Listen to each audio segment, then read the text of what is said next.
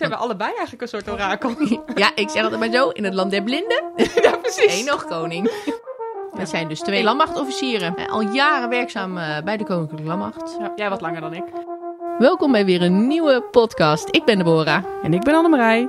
Welkom bij Klapmok met thee. Hallo. Hi. Daar zijn we weer. Dag luisteraars. Hallo allemaal. Hoi Deborah. Hey uh, Annemarij. Ja. Ken jij dat? Dat je, dat je door je zoon wel eens wordt uh, uitgespeeld? Hè, dat hij dan eerst naar je toe komt en die wil dan niets. Bij ons gaat het dan vaak over gamen. Ik wilde net zoiets zeggen, of tv kijken of gamen of zo. Ja, ja, ja precies. Ja, ja, precies hè? Dan, heeft één, uh, dan zeg jij van nou, dat, uh, dat gaan we niet doen. Ga maar even wat anders doen. Hè? Want uh, mm -hmm. je probeert natuurlijk zo goed mogelijk... Het is mogelijk, toch niet je game tijd? nee, ook dat. Game tijd is al voorbij. Ja, nou ja, bijvoorbeeld. En dan toch, ja, maar dat spelletje is zo leuk. Of ja, ik heb net even dit kunnen downloaden. Of eh, toch nog even. En kijk maar eens heel lief kijken. En dat jij dan zegt nee. En dan hoor je, de, hoor je ze naar beneden lopen. Tip, tip, tip, tip, via de trap. En dan hoor je ze beneden. Pap! En dan komt precies dezelfde vraag. En dus als je de zin niet krijgt uh, bij de een, dan ga ik het wel proberen bij de ander. Ja, herkenbaar. Jawel hè? Ja. Ik denk dat het me menig ouder... Ik kan me niet voorstellen dat er geen één ouder is die niet dit herkent. Ja. Want ja, het is, als kind zijn, dan snap ik het natuurlijk ergens ook wel. Want ja, wie weet lukt het. Precies. Dat is dan, heb je je doel bereikt. Hebben we dit ook binnen onze organisatie? Nou, ik, weet je waar ik dan altijd aan moet denken? Nou? Aan, de, aan, de, aan, de, aan de tijd. We bij de afdeling integratie zaten van, uh, van stafklas. Ja, dat weet ik ook nog. Ja, hè? Dan, uh, een van de taken die we daar hadden was uh, antwoordnota's schrijven. Op, op basis van de, de, de bezoeken die de IGK had afgelegd. Ja, was het leukste klusje, vond ik, bij die functie. oh nee, toch niet. toch niet. ik vergis me ja, even. Ik, ik zat even dat ik dacht, weet je dit nou? Welke kant gaat, ik zag het aan je. Welke kant gaat dit op? Even verschrikt. Ja. ja, precies. Maar IGK zeg ik. Uh, IGK is natuurlijk de inspecteur... Inspecteur-generaal Generaal der, Krijgsmacht. Ik denk, was, ik ik denk even. inspecteur, uh, wat Ja. was die G ook alweer? Ja. ja, nee, precies, precies. Um, en dan kreeg ik altijd het gevoel dat als, uh, hè, dan waren er bijvoorbeeld mensen die hadden dan uh, met in het gesprek, wat, hè, de IGK die komt dan langs bij een eenheid. Mhm. En, Gaat met allemaal mensen praten? Met iedereen, uit alle lagen van die eenheid gaat hij het gesprek aan. Ja. Van nou, wat houdt jullie nou bezig? Hè, wat, wat loopt Wat hier? Wat, hier? wat speelt hier? Gaat het goed? Heb je het naar je zin? Zijn er dingen die, die je anders zou willen zien? En niet het idee dat hij het nou voor je gaat oplossen. Uh, maar mogelijk uh, hè, dat je het even kwijt bent. En dan gaat hij natuurlijk gewoon bespreekbaar maken. Ja. Ja, ja, een beetje bemiddelend Ja. uh, in je eenheid. En dan kwamen er altijd van die vragen. Dat je, dat je dacht, of hè, de, de, dat bezoek, hè, Mhm. dat verslag, dan was altijd dat je denkt. Maar dat heb je toch in de commandantenlijn al wel besproken? Ja. Of dat heb je toch al een keer gewoon in de lijn gevraagd? En dan kwam het er al, en dan belde je die commandant op en zei: Joh, uh, je hebt een bezoek gehad van de IGK en ik zie dit en ik zie dat. En dan stond er altijd wel een voorbeeld in van een soldaat die dan Ja. eigenlijk Ja, uh, een, een bepaald type rugzak wilde hebben. Ja. Die wilde een grotere rugzak. Ja, of andere dan, kisten. ja, precies, dan dat hij had. Ja. En dan denk je, ja, maar wat, wat verwacht je nu dat de IGK dan nu rugzakken voor je gaat ja, regelen? waarschijnlijk wel. Ja, nou ja, Je misschien kan wel. het altijd proberen. nou ja, precies. En dan krijg je dat gevoel, krijg je dan. En dat is dan, uh, weet je, en, en die soldaat die heeft natuurlijk, die heeft natuurlijk een, een punt. Hè? Die, die heeft natuurlijk niet voor niks dat hij die grotere rugzak wil. Mhm. Maar ja, als je bij een bepaald type eenheid zit, dan heb je niet per definitie de mogelijkheid of de, de, hè, om een grotere rugzak te krijgen. Want dat is ook wel weer een beetje functieafhankelijk. Ja. Um, maar dan kwam er altijd een verhaal. Ja, dat speelt al langer. Daar wist de commandant dan van. Maar dat was al helemaal opgespeeld. En uiteindelijk was het antwoord nee geweest. Van nee, dat gaat niet lukken. Want we zijn een ander type eenheid of wat dan ook. En dan toch even proberen of je het via de IGK dan wel voor elkaar Of het krijgt. dan toch nog lukt. Of het dan toch nog lukt, ja. Ja. ja. nou, dat vond ik altijd wel heel mooi. Ja. Dus vandaar ook uh, het vooroordeel uh, deze keer. Als je, het, uh, als je niet je zin krijgt, dan bel je de IGK. Ja, dat is een hele goede manier. Je Ja, kan toch? het proberen. Ja, ja. Je weet maar nooit hoe ver je komt. Ja, en wat dan ook wel heel grappig is, is Ja. dat die IGK misschien daar zelf ook wel een beetje klaar mee was. Ik weet het niet. dus die heeft een hele mooie eh, poster gemaakt Ja. met um, nou, welke hulpvraag je maar hebt. Ja. Uh, en, en wat dan vervolgens je stappen zijn waar je naartoe moet. De lokettenleidraad. Oh, kijk. Ik had hem nog niet eerder gezien uh, eigenlijk, Annemarij. Ja, Ja, bij bij jou op kantoor. kantoor. Ja, maar verder niet. Ik heb hem hier hangen. Ja, Ja. ja. Nee, dus, dus stel Ja. je hebt een... Um, nou, waar, waar heb je altijd last van? Even zien hoor. Je hebt een, um, nou, een potentieel ingrijpende gebeurtenis. Hier. Dan is stap 1. Neem indien mogelijk eerst contact op met een van de onderstaande personen of instanties. Nou, dat is de leidinggevende, vertrouwenspersoon of de dienstgeestelijke verzorging. En stap 2, dat zijn de loketten. Ja. En dan kom je bij dit specifieke onderwerp bijvoorbeeld uit bij het collegiaal netwerk. We kennen dat loket niet eens. Nee. Als ik het nu zo Nee, ik heb er wel eens van oh, gehoord. Ja? Ja. Maar weet je, weet je wat me opvalt? Hè, ik, ik, voordat we nu dadelijk dat hele loketten ja, dat gaan we helemaal niet doen. door gaan nemen. Weet je wat me opvalt? Er staan wel twintig loketten op. Het zijn er heel veel. Mijn hemel. Ja. En eh, nou, ik ben, ik ben wel benieuwd eh, hoe dat nu precies zit met die eh, loketten. Ja. Misschien, misschien is het gewoon tijd om even door te schakelen naar De IGK. de IGK. Dus we gaan het natuurlijk niet alleen hebben met de IGK over deze lokettenleidraad. Nee, maar dat is alles. natuurlijk zonde. Ja. Maar waar- waar- waarom is hij er? Precies, wat doet hij nou precies? Ja. Wat doet hij dan wel? Hè? Als hij niet eh, zorgt dat hij de rugzak krijgt. Ja. Wat gaat hij dan doen? Waar is hij voor? En wij Eh, mochten op audiëntie komen. Jazeker, op de Zwaluwenberg. Luister maar mee.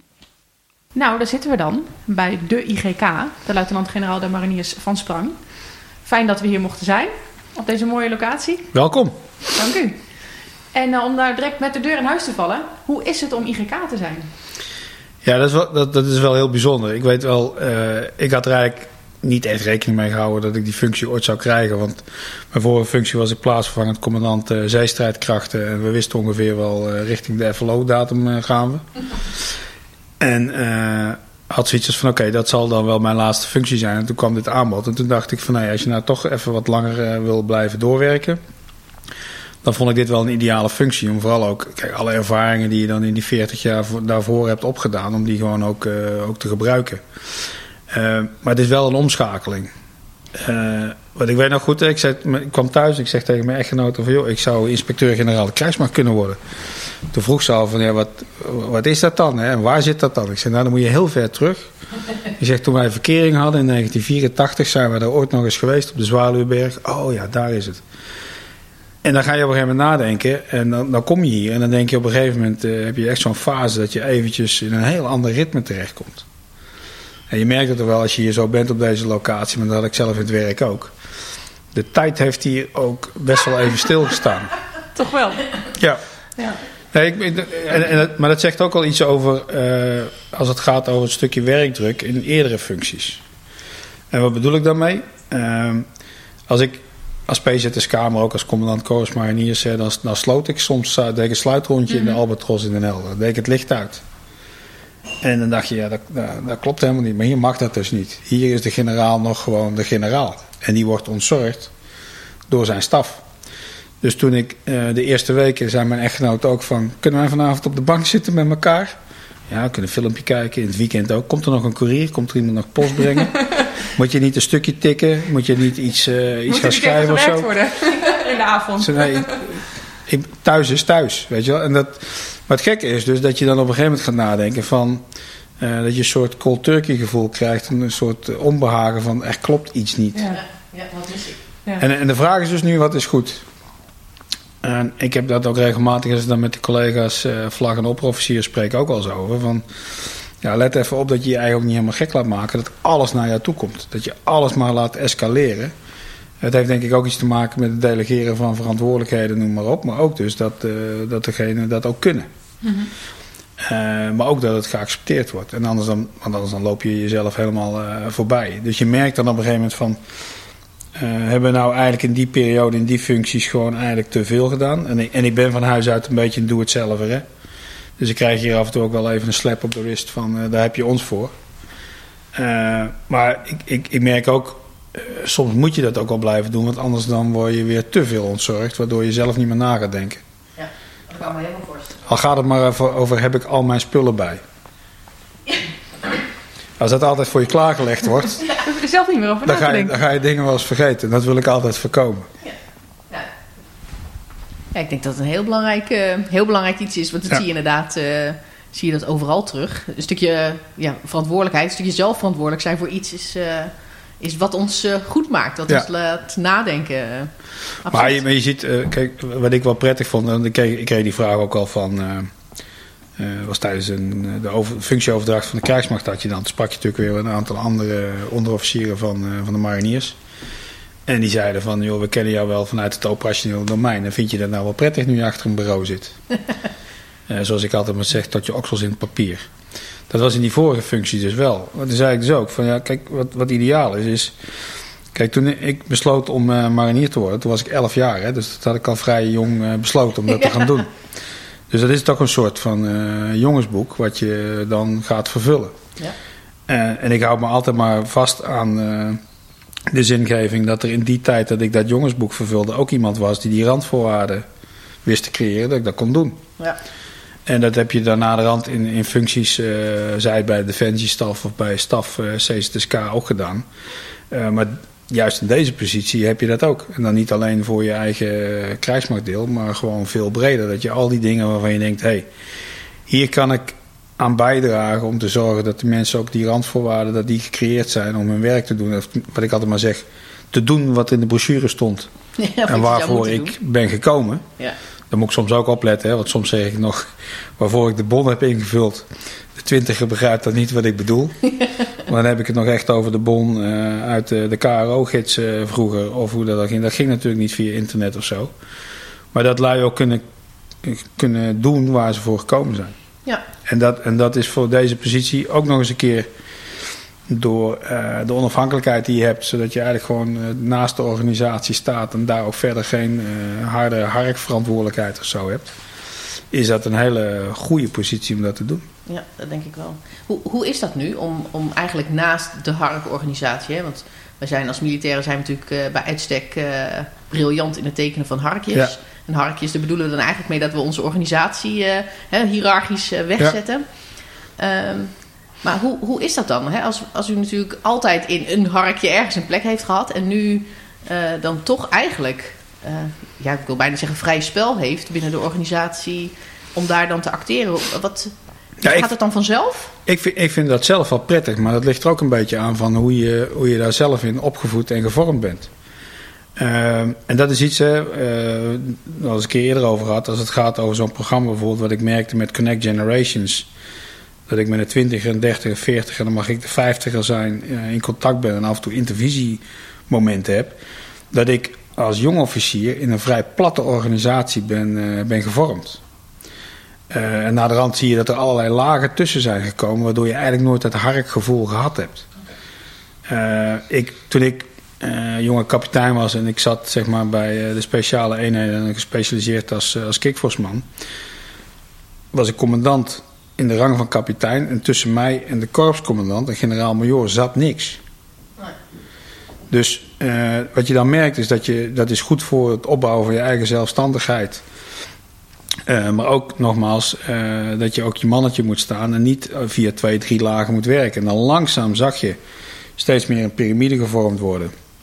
Wat dus eigenlijk ook een soort slag is geweest naar efficiëntie, maar ook controle. En dat is natuurlijk een van de thema's waar je nu tegenaan loopt. Dat als je wil kunnen handelen in intenties en die vrijheid moet hebben en op de lage rangen meer verantwoordelijkheid wil geven, dan matcht dat niet. Maar dat is mijn, dat is mijn wereld waar ik in opgegroeid ben.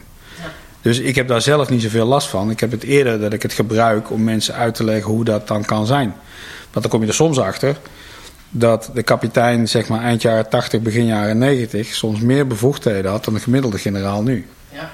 Dus als we het hebben over balans, taken, verantwoordelijkheden en bevoegdheden, wat best wel een centraal thema is in onze organisatie op dit moment, en die ik dus ook bij werkbezoeken tegenkom, dan kom ik eigenlijk al best wel uit een eh, ja, minder hard georganiseerde eenheid. Dus er is ook iets, dat is misschien wel grappig om te vertellen. Ik heb toen ik korpscommandant was, hadden we op een gegeven moment, eh, was ook weer een eh, zoveel jaar korps mariniers, eh, hadden we weer een lustrumviering. En toen hadden we een tv-producent bij ons en die kende de hele, de hele eenheid niet. Die kende Defensie eigenlijk niet. Dus we hadden gezegd, joh, dan kom je even stage lopen bij ons. Gewoon een keer bij de opleiding meelopen, noem maar op. En die had verwacht dus een hele strakke hiërarchische organisatie. Want dat kent hij natuurlijk uit de Hollywood-films. Yes sir, no sir en eh, whatever. Hij zegt, Amerika. ja, heel Amerikaans georiënteerd. En hij zegt, ik kom op een gegeven moment eigenlijk in een... eh, ja, hoe noemde hij nou ook weer? Het was een soort eh, anarchie. Hij zegt, iedereen valt over elkaar heen. Praat heel hard met elkaar. En dan probeer ik niet, het heb ik niet over het volume. En toen zei hij, dus ik denk van, joh, hoe gaat deze bende nou ooit eens een keer iets worden? Er zit totaal geen structuur in.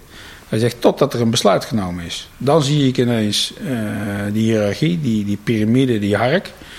En dan is er geen onvertogen woord. Dan doet iedereen gewoon Dan zijn werk. gaat het werken. Dan gaat het werken. Maar zodra jullie eh, over het doel zijn getrokken, geconsolideerd hebben, dus hij had goed opgelet, eh, is het gelijk weer eh, wijzen en, en wil heel hard evalueren. Ja. Hij zegt dat is iets schizofreens. Eh, hij zegt ik weet niet of het goed is of fout, maar ik heb het gevoel dat het goed is. Want je hebt gewoon fases waar je gewoon eh, voldoende inspraak hebt en dat iedereen zich eh, kan uitspreken wat hij vindt van het plan. Maar du moment dat een commandant zijn besluit heeft genomen, dan kun je ook die anarchie natuurlijk niet veroorloven. Ja. En, en, en, maar dan ga je wel over dingen nadenken. Dus als je tegen mij zegt, hoe is dat om buiten zo'n hark te werken? Dan denk ik, ja, kennelijk heeft de buitenwereld dat al gezien dat wij dat nou niet echt, echt hebben. Op papier wel. Eh, want in de harkjes denken, dat doen we al, al vrij snel natuurlijk. Ja, het is makkelijk. Het, is, het, het deelt het makkelijk in. Ja. Ja. En waarom hebben we nu eigenlijk een IGK? Nou, wat je, eh, wat je zag is, dan moet je eigenlijk terug naar, naar de... Ik denk dat het juist die onafhankelijkheid is. Dat, je, eh, dat er toch altijd wel behoefte is geweest aan een soort onafhankelijk klankbord. Want ik heb dat, die ervaring heb ik zelf in, mijn- in mijn loopbaan ook al eens gehad. Als je dan op een gegeven moment geplaatst werd, bijvoorbeeld in Den Haag... dan zeg je tegen iedereen, wil je je eigen krijgsmachtdeel goed leren kennen... moet je eens een keer in Den Haag gaan zitten. Want dan kijk je ineens vanuit het Haags perspectief Ja. naar Utrecht, Breda of in mijn geval eh, Den Helder. En dat je denkt, ik snap nu wel dat dit tot wat frictie leidt. Mhm. Eh, dus dat is het voordeel als je daar dus een beetje eh, ja, een soort helikopterview echt Ja. van kunt hebben of het zijlicht kunt schijnen. Dat, leert, dat, is voor jezelf ook wel eens goed om dan je eigen organisatie te leren kennen. Om te denken van hey, als ik dan weer terug ga, dat je die ervaring ook, ook meeneemt. En ik denk dat iedereen daar wel behoefte aan heeft. Eh, het is wel, wel af en toe eh, lastig in die zin. Ehm, ik zeg ook altijd, eh, dat, dat doe ik ook altijd bij mijn introductie als ik, als ik werkbezoek heb. Van jongens, ik, het, het klinkt wel zwaar, inspecteur-generaal der krijgsmacht. Ik ben niet de inspecteur van de naleving. Ik kom niet bij jou langs met, dit staat in het voorschrift, dit staat in het boekje, dit moet u doen. En ik kom even controleren hoe dat is. Nee, ik ben inspecteur van de beleving. Mhm. En dat is wel degelijk een verschil. Dus, en dat merk ik ook wel eens. Dat als ik dan iets hoor op de, op de werkvloer en rapporteer dat iemand zegt: Ja, dat zie jij verkeerd. Ik zeg: Ja, ik kan het nooit verkeerd zien. Wat ik rapporteer, uiteraard met wat filtering en nuancering. Wat de mensen op de werkvloer, hoe zij bepaalde besluiten of bepaalde werkwijzes eh, beleven. ja, precies. Het is de beleving. Dus dat kan, nooit, dat kan nooit fout zijn. Nee. En als dat niet klopt met wat jij bedoeld hebt, dan is het aan jou aanleidinggevende om naar die werkvloer te gaan en te vertellen hoe het echt in elkaar steekt. Mhm. Dus zie het ook als een soort eh, trigger. Ja. Maar dit is wel eens lastig, want eh, eh, en misschien heb je dat wel eens in het verleden zelf ook al meegemaakt, dat, dat mensen. Het is ook niet. Of ze, ze pakken het op als kritiek en dat is nooit de bedoeling. Mhm. Ja, daarom moet je ook heel goed opletten dat als je iets constateert, en dat is dus ook wel het voordeel als je al, al een tijdje meeloopt, eh, en iemand begint gelijk te roepen: dit is slecht geregeld, dat je het ook even eerst nuanceert en hoor wederhoor doet. Nou, dat klinkt ook heel zwaar, want. Maar je begrijpt wat ik bedoel, hè? dat je denkt van oké, ik hoor deze eh, medewerker iets, iets, iets roepen, dat zit hem niet lekker. Wat overigens ook wel eens lastig is, hè? want als je dus op een werkbezoek vraagt, jongens en meisjes, wat zijn de aandachtspunten? Dan zijn wij typisch Nederlanders. Hè? Drie kwart van de tijd gaat dan alleen maar over wat er niet goed geregeld is. En na, na, na, na drie kwart van de tijd zeg je, joh, waarom ben jij eigenlijk nog hier? Heb, heb je het nog wel naar je zin? Dus daar moet je ook mee, eh, mee, mee handballen.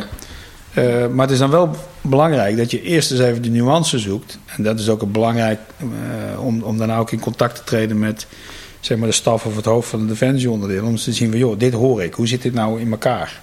Klopt dat? Heb jij dat ook op je radar staan of niet? En als dat dan is, dan weet je op een gegeven moment ook wel van... Hé, waar kun je de communicatie ook op een gegeven moment eh, dichtlopen. Ja, ja precies. Ik vind het is een te mooi bruggetje om hem te laten liggen. We hebben natuurlijk het vooroordeel deze, deze aflevering. Hè. Als ik mijn zin niet krijg, dan eh, bel ik de IGK. Is, komt, dat daar een beetje, komt, dat, komt het daar een beetje op neer? Wat vindt u daarvan? Nou, dat, dat, dat is eh, wel een terechte constatering, denk ik. En dat zie ik op, eh, via meerdere kanten binnenkomen. Hè. Ik, ik ben natuurlijk niet alleen de onafhankelijke adviseur om te kijken over de, stand van, de staat van de krijgsmacht, maar we hebben het ook over bemiddelingen. Eh, maar als je dan in die werkbezoeken doet om te kijken van hey, wat leeft er op de werkvloer, dan kun je af en toe gerust wel eens een keer de contravraag stellen van heb je dat al eigenlijk überhaupt aan je eigen commandant gemeld? Ja. Heb je dat in de lijn ook al bespreekbaar gemaakt? Als het antwoord is nee, dan zeg ik: ik neem je bevinding wel mee, maar ik zou je ook wel adviseren om eerst eens even binnen je eigen organisatie dit punt op te pakken. Ja.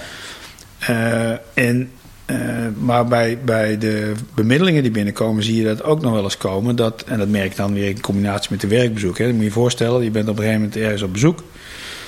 Eh, en op een gegeven moment zegt een, uh, een corporaal die zegt... ja, ik heb deze functie gekregen, maar dat komt dankzij de bemiddeling van de IGK. En dan zie je de rest al kijken. Ja. Oei, dat ga ik ook doen.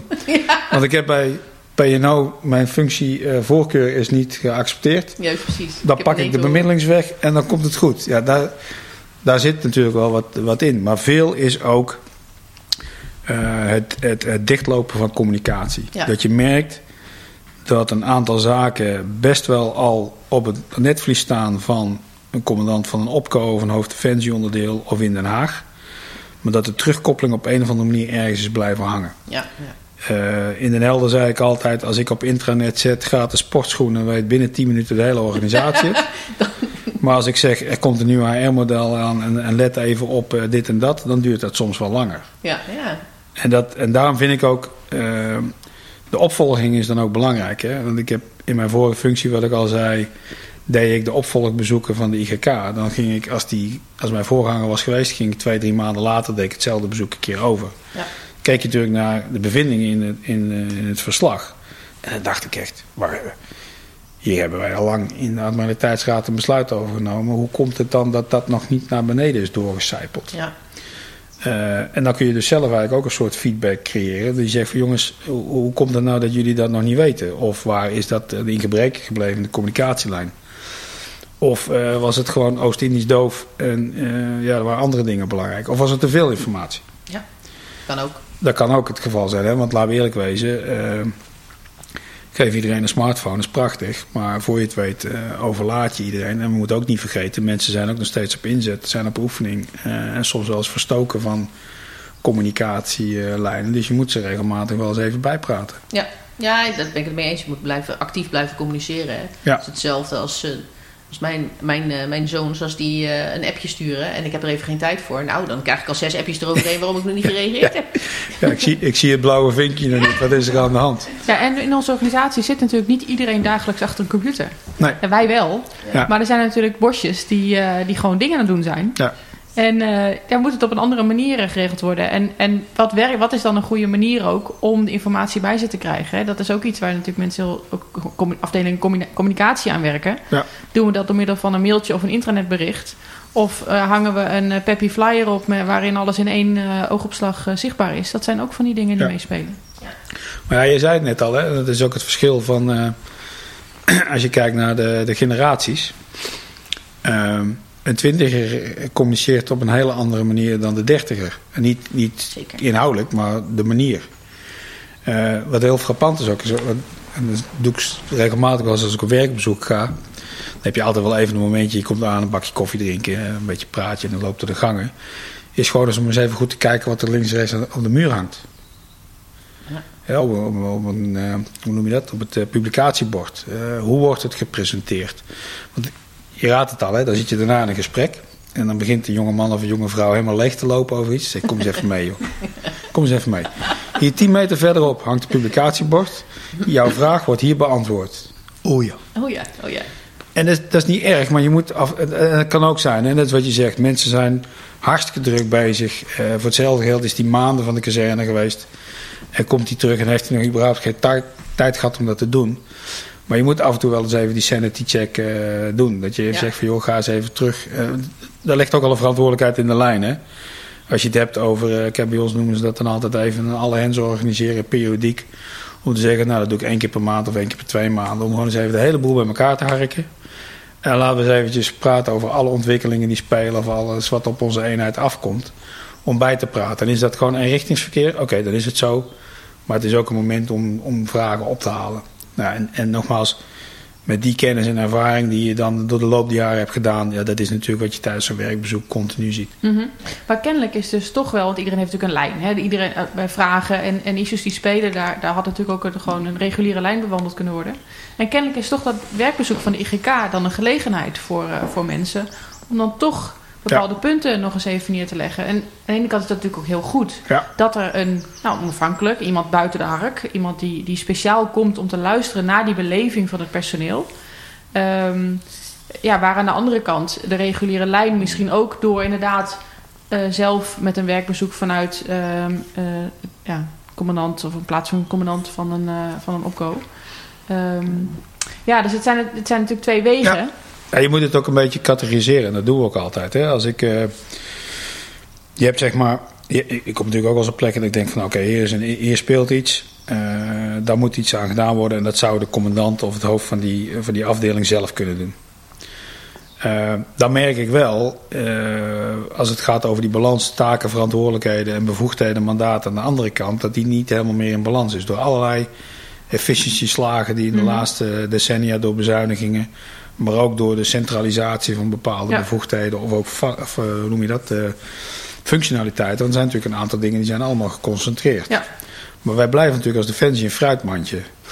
dus iets wat, iets wat in Havelte werkt, hoeft in Oorschot heel anders te zijn. Laat Ja. staan dat het in, eh, op Gilserijen of in Den Helder toepasbaar is. Dus het is altijd een stukje maatwerk. Maar er zitten wel, wel zaken in dat je kunt zeggen, na afloop van zo'n werkbezoek, beste commandant, beste afdelingshoofd, dit zou jij eigenlijk zelf moeten doen. Als daar dan een, een obstakel is, omdat hij zegt, ja, maar daar heb ik het mandaat niet voor. En ik denk van, ja, maar dit moet wel snel geregeld Hmm. worden. Dan is het ook aan mij om, om zijn ruggensteun te geven. Ja. Dan heb je de categorie waarvan je zegt: oké, dit, dit overstijgt zeg maar eh, echt het niveau van de commandant of het afdelingshoofd wat ik verzoek heb, verzocht heb. Dit ligt echt wel bij eh, de commandant van het opco zelf. En dan kan ik wachten tot ik het verslag geschreven heb, maar als het echt heel urgent is, Mm. bel ik gelijk. Ja.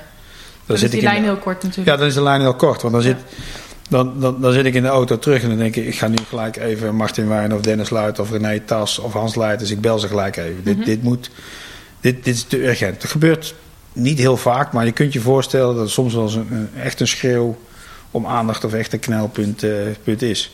Of kan het gewoon even rustig wachten totdat we het verslag geschreven Mhm. hebben... nog eens even gekeken hebben naar die nuancering van... Hey, eventjes wat verder informeren hoe dat nou echt... eh, hoe die vork in de stil zit. En dan krijg je het derde level eigenlijk, is dat als het gaat over de centrale thema's. Waarbij je zegt, dit overstijgt zelfs eigenlijk het eh, niveau van eh, de opkoopcommandant. Mhm. En dan kom je op centrale thema's die echt wel op het dek liggen om met de CDS, minister of staatssecretaris te bespreken. En, en kunt u eens wat voorbeelden noemen over die centrale thema's? Zijn dat de thema's van de, van de jaarverslagen bijvoorbeeld eh, van de IGK? Dat heb ik nu ook bewust zo gedaan, hè, dat ik merk. Kijk, ik doe dit nu ruim twee jaar. En je- kunt je voorstellen dat je, dat je steeds meer herhaling hoort van wat je zegt, maar dat je het wel nu aan de kapstop kunt hangen. En er zijn voor mij, eh, en vorig jaar zag je die eigenlijk al langzaam eh, zich vormen, vier bovenliggende thema's. Dat gaat echt over de nieuwe personeelsystematiek. En no- noem het het nieuwe HR-model, maar ja, dat klinkt al zo, eh, zo flashy. Hè? Human resources, en noem het dan maar op. Laten we het even simpel houden. Het personeelssysteem. Met daaraan gekoppeld eigenlijk ook wel een deel arbeidsvoorwaarden, loongebouwen, noem maar op. Dat zit, er, dat zit daar wel aan vast. Twee is vereenvoudiging van processen. Waarbij die processen die slaan ook wel terug op die P-systematiek. Maar met name als het gaat over eh, het realiseren van behoeftes. En of dat nou uitrusting is, materiaal of infrastructuur of puur facilitaire zaken. Je moet wel zo door heel veel hoepels heen eh, voordat je iets voor elkaar krijgt. Ja. En dus ook dat je af en toe denkt van ja, wie is hier nou de baas?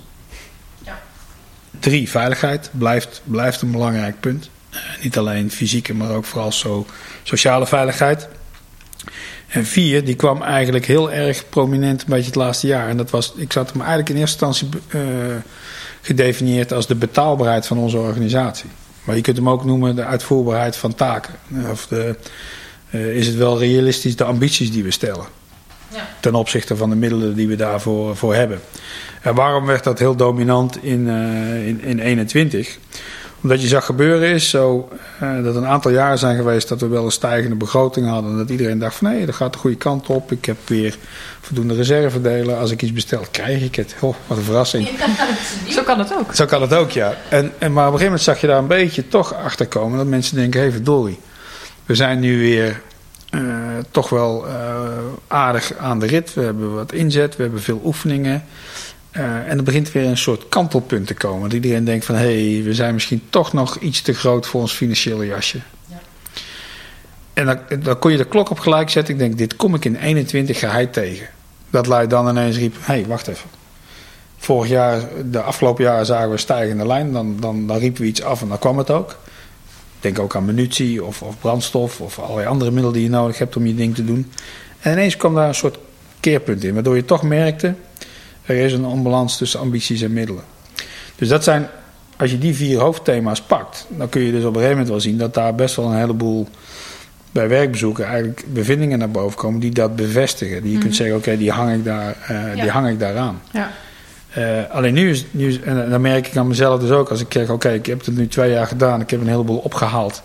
En ik heb het eigenlijk gecategoriseerd en ik zie langzaam een bevestiging of nog een keer concrete voorbeelden. Want vaak een con concreet voorbeeld pakken om met de minister of de staatssecretaris of de CDS erover uh, te praten, dat maakt het al vaak wel wat duidelijker. Van neem dan eens even dit voorbeeld. Is nu dat je ook merkt van hé, hey, en nu de opvolging. Wat gaan we daar nu mee, mee doen? En dat is ook iets wat ik regelmatig met mijn uh, voorgangers bespreek. Die haal ik periodiek hier nog wel eens naar de Zwaluwberg. Dan lunchen we of we drinken een borrel. Of, uh, en dat is ook niet zo van in mijn tijd hè, dat, dat ik op het bankje gezet word. Er zijn, er er, zijn er een, paar waar je dat wel mee hebt. Hè, die af en toe zegt, kom eens een bak koffie drinken. Dan ga ik hier eens op de bankje zitten of in, in, de, in de zaal hiernaast. Om ook gewoon eens even te klankborden van joh ik zie dit gebeuren. Weet jij nog uit jouw tijd dat je er ook tegenaan liep om, om een soort kruisbestuiving, klankbord te, te hebben om dat te doen. Maar de, de algemene teneur was er wel. En dat kwam zeker naar boven toen we twee jaar geleden 75 jaar IGK uh, vierden. Waar slaan wij nou een deuk in een pakje boter? En toen zei ik ook, ik zeg van ja, maar de vraag is of wij, de IGK, degene is die die deuk in het pakje boter slaat. Volgens mij zijn wij degene die, die zeggen: hier, moet je, hier heb je mijn vinger. Ik douw. Dit is ongeveer jouw richtpunt, trefpunt. Want het zijn anderen die die deuk in het pakje boter moeten slaan. Maar Mhm. wij moeten wel zeg maar de aangever zijn. Ja. Wij constateren in dit pak boter dat hier een paar zwakke plekken zitten. Of hier moet je echt eens even actie in eh, nemen. Want wij hebben natuurlijk niet. Wij hebben geen uitvoerend mandaat. Nee. Wij, wij, wij, en dat is natuurlijk ook. Dat kun je ook niet hebben. Want als je dus. Uh, naast de organisatie staat, moet je dus ook opletten dat je er niet ingezogen wordt, dat je ineens ook beleidsbepaler wordt of uitvoerder. Ja. Want dan ben je ook op een gegeven moment niet meer, niet meer onafhankelijk. Dan ben je deel van het probleem geworden, zou ik bijna zeggen. Uh, dus je moet, je moet juist die, die afstand blijven behouden. En dat, je, je merkt, dat, dat is deels een teken van uh, dat je er wel toe doet als je steeds meer gevraagd wordt om daarbij bij aanwezig te zijn. Maar ik ben er wel voorzichtig mee. Dus niet, weet je wel ga gelijk uh, deel uitmaken van een projectgroep of een beleidsgroep of wat dan niet meer. Nee, even, even op afstand blijven. Je kunt wel adviezen blijven geven aan dat soort groepen. Maar niet dat je zeg maar echt onderdeel bent van een stuurgroep of elders. Want dan ben je niet meer onafhankelijk. Mm -hmm. dan, dan word je juist die hark ingezogen. En dat willen we voorkomen. Ja, ja, want u zit hier natuurlijk juist door al uw ervaring tot, tot u EGK werd. Hè, de functies die u daarvoor heeft gedaan. En dat neemt u mee in de, in de positie van IGK om dan ja. juist vanaf die, uh, nou ja, als derde of als uh, nou, bij, nou, buitenstaander binnen de organisatie ja. uh, mee te kunnen kijken wat er gebeurt. Ja, en, en, en niet alleen vanuit Defensie, hè, want waar ik zelf, als het gaat om te kijken hoe anderen daarmee omgaan. Ik zit bijvoorbeeld ook als IGK in de inspectieraad overheidsbreed. Oké. Okay. Dus, maar dat zijn vaak wel inspecteurs van de naleving. Mm -hmm. Ja, dan heb ik het over inspectie onderwijs, ja. voedselwarenautoriteit. Mijnbouw heeft alles natuurlijk te maken met gasboringen in Groningen, ja. noem maar op. Inspectie leefomgeving en transport. Waar we als, als Defensie regelmatig ja, ja. vergunningstechnisch en zo mee te maken hebben. Uh, en, maar dat is, dat is wel goed, want dan zie je dus ook wat hun wereld en beleving is. Waarbij natuurlijk al wat kruisverbanden zitten. Mm -hmm. Want als we het hebben over uh, voedselveiligheid, ja, dat, dat hebben we bij Defensie natuurlijk ook. Ja. ACCP-normen, normen van een verzorgingstehuis. Matcht ook niet altijd met onze manier van werken. Uh, ik hoef je niks te zeggen over vastgoed, infrastructuur en Ja. wat een inspectie leefomgeving daarvan vindt. Ja. Maar dat, dat geeft wel ook, als ik het net had over dat klankborden met, uh, met oud-IGK's, heb ik dat ook met klankborden met uh, IG's. En ik merk het zelfs, uh, bij de politie hebben ze nu sinds twee jaar ook een politie-ombudsfunctie. Dat is mevrouw Letty Demmers.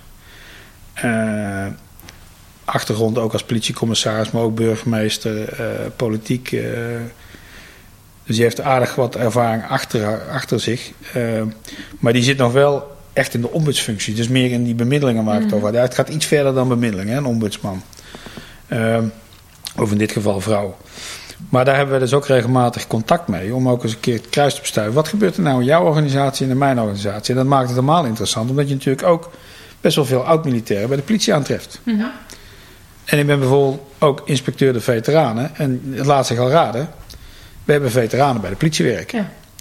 En als die in problemen komen, is de vraag: is dat de oorzaak omdat ze bij de politie werken? Of ligt dat nog terug in een militair Precies. verleden?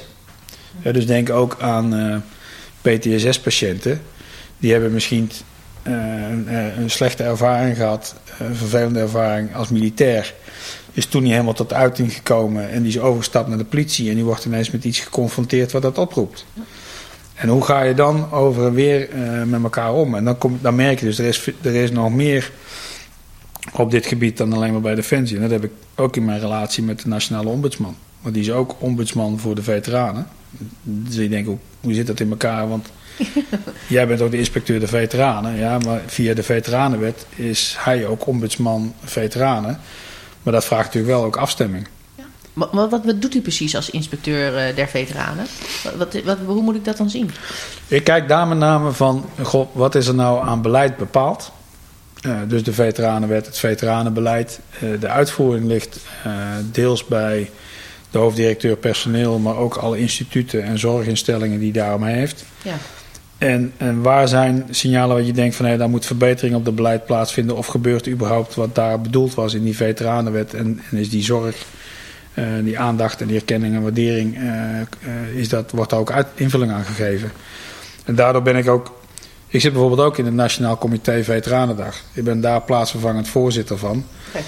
Eh, maar de Veteranendag is erkenning en waardering door de maatschappij. Dus Ja. ik kan er wel zitten als IGK of inspecteur de veteranen. Maar ik zit daar niet namens, de- of ja, ik, ja, zit je er namens Defensie? Ik zit er niet als Defensie, zo moet ik het eigenlijk zeggen. Ehm, maar dan, dan zie je dus ook gewoon van hé, waar, waar zit dan dat stuk erkenning, waardering en zorg? Want dat zijn natuurlijk de drie pijlers. Hoe wordt daar invulling in gegeven? Niet alleen door Defensie, maar ook door, eh, door de maatschappij. Eh, want de veteranenwet geldt, die geldt voor iedereen. Ja. Eh, en daardoor heb ik dus ook contact met het Veteraneninstituut, die eigenlijk ook de uitvoerders zijn van dat beleid. Om hen te ondersteunen of ook te kijken, of soms ook als je merkt van hé, er is een bepaalde hulpvraag of hé, hebben we hier aan gedacht. Neem nou, we evacueren uit eh, Kabul. Eh, dat, doet, dat doet een hoop bij de veteranen, dat vang je op. Dan gaan we ook iets organiseren. Eh, komt, er niemand, komt er niemand, maar komen er meerdere mensen op af om in ieder geval een soort, ja, noem het eh, vrijplaats te creëren. Om, om in ieder geval je, eh, je geluid te laten of je zorg te uiten. Ja. Hoe gaan we om in ons landelijk zorgsysteem veteranen? Hoe is dat georganiseerd? Dat is best wel een lastige, want Ja. dat is de maatschappij. Hè? Ja. Eh, en dat is wat ik wel, wel vaker merk. Dan denken ze van ja, dat is veteraan, dat is van Defensie. Maar zo werkt het niet. Nee. Je moet daar ook niet proberen eh, in dat hele wereldje de hark van Defensie te projecteren. Ja, precies. Dat lukt je niet. Want we hebben natuurlijk een landelijk zorgsysteem.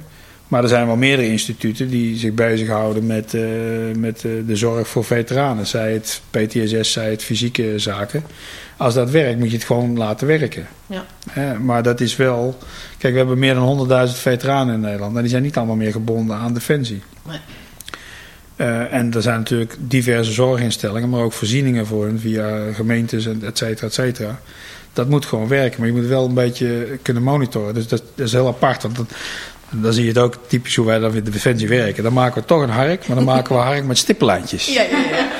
Ja, ja. Ja, dan zeggen we bijvoorbeeld, hier hebben wij het Veteraneninstituut. Dan hebben we het Landelijk Zorgsysteem Veteranen. En dan met stippenlijntje kom je naar allerlei revalidatiecentra of zorginstellingen. Die zijn civiel. ja. Maar we willen toch het gevoel geven dat, ze er, eh, dat we er iets mee moeten. Maar dat is meer een netwerk. ja. Dus er zit geen, geen aansturing of zo. Want dat, moet je, dat zijn gewoon private of, of andere overheidsinstellingen. En vanuit het stippenlijntje natuurlijk. Ja, maar je moet er wel in, mee in contact blijven. Ja, ja. Het is meer een soort zichtbaar maken van de netwerkrelatie die je hebt. Ja, exact. En, de- en dat gaat ook door naar, eh, als we het hebben over erkenning en waardering van eh, wat doen we met herdenkingen, hoe herdenken we, eh, gevoeligheden die daar liggen. Maar denk ook aan een grote klus die we afgelopen jaren natuurlijk hadden. Dat had alles te maken met meerjarig onderzoek naar voormalig Nederlands-Indië. wat onlangs is gepubliceerd door de onderzoeksinstituten. Hoe komt dat bij de veteranen binnen? Wat doet dat met hun? Ja. Eh, wat, wat kun je daar, eh, daarmee? Wat kun je daarin faciliteren? Ja, dan gaat het dan inderdaad met name om die eh, faciliterende rol. Hè? Dat u zegt van nou, er, er moet een podium zijn of er moet een, er moet iets zijn waar, waar ze naartoe kunnen en dat faciliteren Ja. we vanuit de IRK? Ja. Of gaat u daadwerkelijk zelf het gesprek met die mensen aan? Of is dat, Beide. kan beide? Kijk, als, laten we een concreet voorbeeld noemen. We hadden natuurlijk 17 februari presenteerden de inst- onderzoeksinstituten NIOT, NIMH en KITLV. Oh ja. Ja, je, daar moet ik altijd langst over nadoen, maar dat heeft iets met talen, landen en volkerenkunde te maken.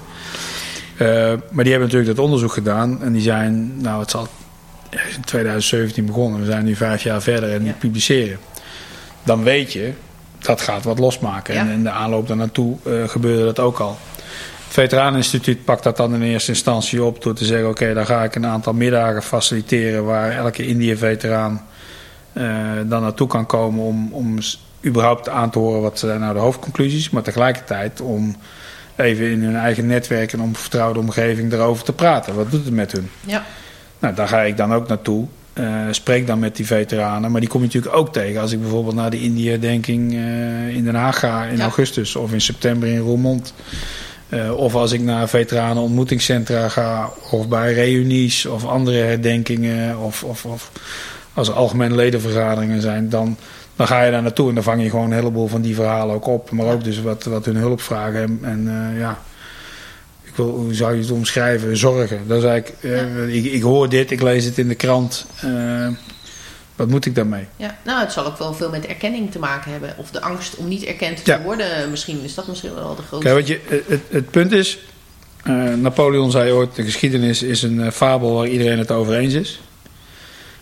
Maar het is altijd natuurlijk een beetje de koe in de kont kijken. Ja, dat is heel En dan makkelijk. krijg je altijd discussies. En, en wat je merkt bij de veteranen, dat is overigens niet alleen Indië. Want zo, je kunt nog dichter bij huis heb je dat natuurlijk ook met eh, Dutchbed 3. Eh, we hebben het met het bombardement op Awidja. We hebben het met de, de slag om Chora. Ik heb zelf in mijn vorige functies het dossier over de, de beëindiging van de treinkaping eh, bij de punt in 1977. Daar gebeurt ook juridisch een heleboel omheen. En wat mensen natuurlijk hebben is, als, de- als dat een hele impact op hun leven heeft gehad, Ja. toen ze daar actief waren, als die geschiedenis weer opgerakeld wordt, dan komt dat ook weer terug. Ja. En niet alleen bij die mensen zelf, maar ook bij hun naasten. Ja.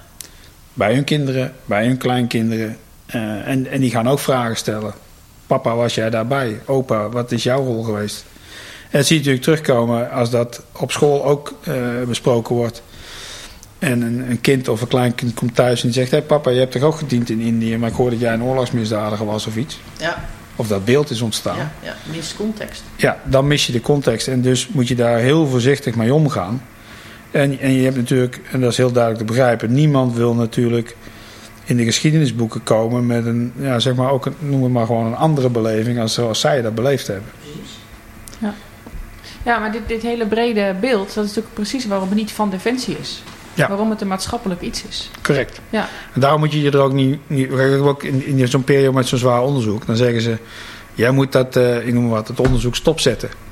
Nee, je- we wonen in Nederland mensen. We hebben hier een aantal verworven vrijheden. En een daarvan is ook eh, vrijheid van wetenschappelijk onderzoek, et cetera, et cetera. Mhm.